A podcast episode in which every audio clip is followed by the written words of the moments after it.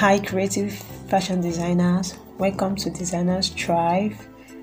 And today we'll be looking at those harmful habits that can hinder, that can mar your fashion business. Though we are all imperfect when it comes to business and all aspects of life, no one is perfect.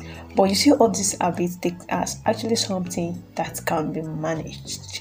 And as always, Johanna Adebile is my name, and today we will be knowing how these habits, what these habits are, how they can damage your fashion business, and how you can prevent them from damaging your fashion business. So, what are these habits that can damage your fashion business? The number one habit that can damage any career in this world, any career, is continuously embracing the old system of things. Like fashion as a career, as a profession, it's it's something that doesn't sit a second. It's keep moving, it's keep running. So you mean calling yourself a fashion designer and you say no to continuous learning? Okay it's the way i have been taught when i learned tailoring.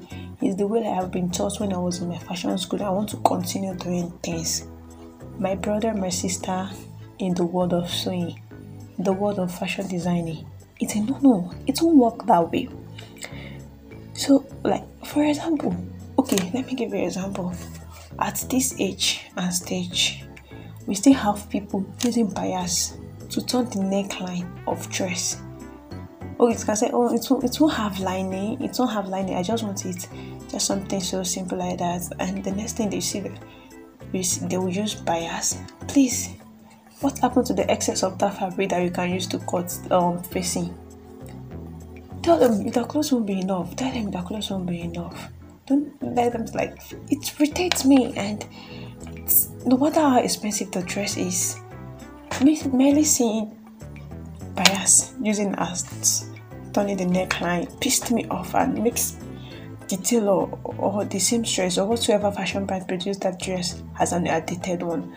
Because the world has evolved the world has moved. So another thing is we still have people that cut the back bodies the front one making the half length or shoulder to waist very equal. We the way our body is created, the front is absolutely longer to the back because of our boobs. That's in female clothing. In female clothing, that's in men clothing. In female clothing, our bust makes our shoulder to waist, our, our front half length longer to our back. Me, for example, my front my front half length is 16, while my back half length is 14 Except you are making a two-day dress, which is a dress without that, should you use the same length for both front and back? But you're making a bustier or anything, and we still have people using the length of both front and back as the same thing. My dear sisters and brother, it's a no, no, no. Check it out just measure one of your customer like okay measure the affluence for front and measure the back separately you see it's obviously different. The front is always longer than the back because of the bust. It protrudes. It protrudes. So and it's an actually an outdated character. It's an in part tailoring habit you should avoid. Another thing is looking for way out easy way out in terms of cutting or sewing. Like it reminds me of when I was still learning tailoring or whenever I see my students feeling too tired, too loose, or just sewing without ironing. Feel like okay, let me sew without ironing. It makes my work more faster. My dear, what you sew is what you shall reap. You will reap it with same reaper or razor blade or scissors. So being a fashion designer, you won't just see a mistake and just carry your eyes away, take your eyes off it. No. The moment you're noticing a mistake, you should correct it immediately. Not that you try to hide it with iron or whatsoever. You correct it.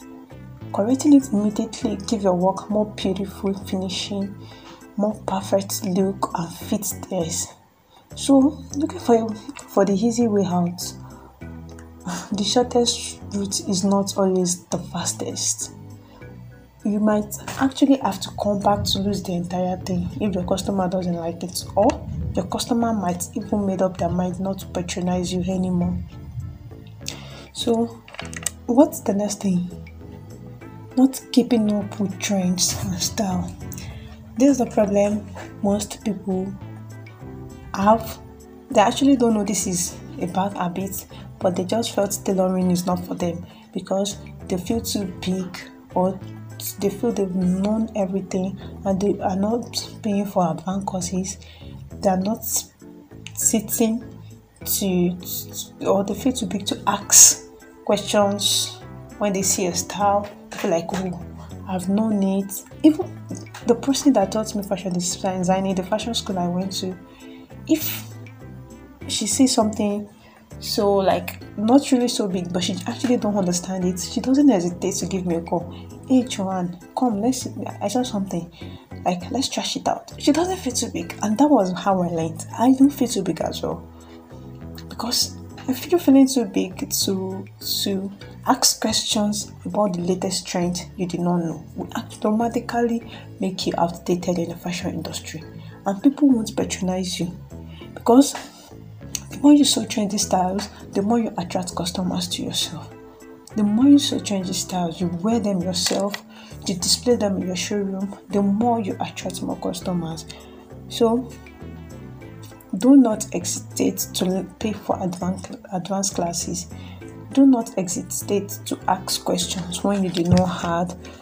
Another bad tailoring habit people have is bad color combination bad color combination. Ah, like at times, at, at, at times you see someone wearing a pink dress, and the next thing you're seeing is a green zip at the front, at the back, at the side, or lining.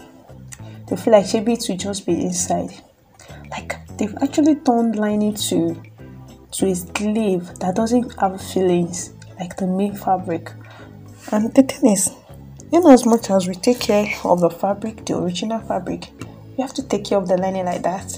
Because lining is part of the clothing.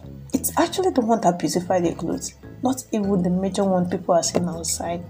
So you're using a black lining for for you using a black lining, give me a color for a yellow dress. It doesn't make sense. It shows how compliant you are, it's it ruins fashion business. Your, your customer might not tell you, but the moment they wash their clothes and they display it outside, and someone else asks them like, "Oh, who's your tailor? Who made this dress?" I feel like, ah, is that tailor down the street? Or they won't even say, "Give me a contact. I want her to make a dress for me." So you have to know color combinations, color wheel, what color of what color of trimmings are you attaching to your dress? What color of lining are you using? What color of thread? That's the most common one. What color of thread are you using? There are actually some clothes that the best thread to use for them is a transparent thread. It can be the black it can be the white it can be the color of the fabric. Just transparent. It will look so seamless. People will be wondering did they come these all clothes together? But no my dear it's a transparent thread. So avoid that blind color combination please ah the mother of all these bad habits is not learning how to say no hmm. it will put you into trouble it will put your brand into trouble it won't make people trust you anymore and it will reduce the rate of your customer there are actually some people I love to I refer to them as just bloodly radio. Bloodly radio. They won't tell people it's their fault. They will tell you it's the fault of the fashion designer. For example, assuming an Apple body shape person bring a dress and actually chose a style of of hourglass person after persuading and letting them know oh this dress won't look good on you and they insisted on just make it like that i want it like that my dear to avoid story that touches with no moral to avoid the story of what i ordered versus what i got. Reject their clothes. Just tell them you can't. this dress will you're very sure. It won't look good on them and they're not ready to hard they're not ready to let you help them do the bum bum to shape it to do the contouring. Add padding to the bum bum. They don't want that. They'll say it's it will be too heavy. I won't be able to wear it. No another thing is when they bring a cloth that doesn't match with your with your regulations of deadline. Maybe for example i want to collect clothes at least the minimum of two weeks. No matter how simple the style is the minimum of two weeks the clothes should get ready should get to me. No bring someone okay they actually bought the dress yesterday and they want to collect it today and it's not even a simple dress and you collected it and it doesn't turn out well they will drag you. And on this in this life of social media they will drag your ass. And you to you you feel like it's not my fault now? They just bought the clothes yesterday. They won't tell the world it's their fault. They will say it's your fault being a fashion designer. A tailor what whatsoever beautiful name it is you call your your yourself. So please learn to say no. Learn to say no do you know the disaster the most dangerous of all these bad ads of all these bad tailoring habits is learning to practice with your customers fabric? Hey people that learn a new style with a customer fabric they have mind though they have mind. Like the risk it's it's not just riskable. The risk is not riskable. Forget the years you've spent there. If a style you've not you've never sewn but you have little idea about it. Don't use idea to cut somebody else fabric. What if it doesn't turn out well? Then you persuaded them to take the style like that and they did to they agree. And doesn't turn out well. You yourself you know it doesn't turn out well. And they won't like it. They won't. And some people because some customers will never come back to you. They'll tell you you ruined their fabric you ruined the style they chose they'll fight you shouting. Never have i have any cost for any customer to come and shout on my head. Mm-mm, because if it's a style you don't know how to make. Tell them no. Or just give them one high price and let them find their way out. So you collecting it and even risking a style with somebody else's material. And the funny thing about awesome materials is you can't find them. It might be a sample material. You won't be able to find them after you destroy their material. And some customers are like, whether the devil like it or not, whether Jesus will accept it or not, they're collecting an entire new fabric. Please, where will you find the fabric and go? So to have a story that touches with some moral, don't practice with any customer's fabric. Do not use yours. African print is very cheap. Buy, use it. Just use it. So, what is even the reason behind what I was um, ordered versus what I got? The major reason is lack of style interpretation. See, this lack of style interpretation has put a lot of fashion designers or tailor into trouble the first, whenever a, um, a client picks a style, the first thing you check is what neckline does this have, what type of sleeve, okay, where does it have joining, does it have tail at the back, does it have slit at the front, does it have a keyhole. These are the things, necessary informations you need to get ready before even cutting a cloth or your pattern. You have to know, you have to be able to analyze and interpret a style.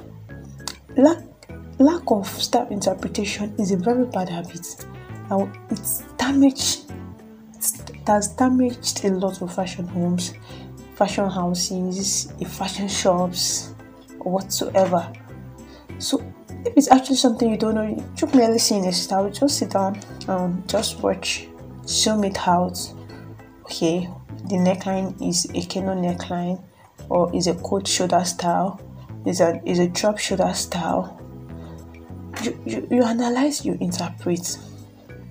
once you're done analyzing and you're done interpreting. Okay, fine, you can proceed to cutting of your pattern or clothes. So, what other um, habit do you think can destroy fashion business? Lack of costing ability. You can't do costing. Well, if you can't, if you don't know how to do costing, I have an episode on that. You can check other episodes. I have an episode that teaches you on how to do a costing, so you won't get underpaid as a fashion designer, and at the end of the day, you'll be left with no gain, or at even apart you being left with no gain, you won't be able to meet up with the design they want. You don't have enough money to get the trimmings and all that. So you can check that episode out. So the last but not the least on my list is part packaging and delaying in delivery. Delaying in delivery annoys customers. Like it's annoys it's hot like how can you promise a customer okay your dress will be ready on wednesday and on tuesday you've not even touched it? Not to mm. talk of cutting it. You've not cut it. It's unfair. It it's it doesn't speak well of a fashion business of a tailor of a fashion brand. It doesn't speak well so when you have a late delivery, the feel you're not so professional about the work you're doing. You don't even know what it is that you are doing. So to avoid all these stories that touches, or to avoid all these habits that ruin your fashion home, that ruin fashion businesses, please take note of them. Which one do you do the most? Which one do you know you have to work on? Please do work on it. And please if there is anyone i missed or i forgot to measure you can let me know on my social media at, at joanna adebile across all social media or joanna adebile at gmail.com you can message me on my whatsapp at 081 0021 20 34 you can message me on my whatsapp at 081 0021 3044. Please let me know if you have a question, suggestion, or contribution. And thanks for listening. Kindly share with your fellow fashion designer and review this podcast till I come your beautiful way again.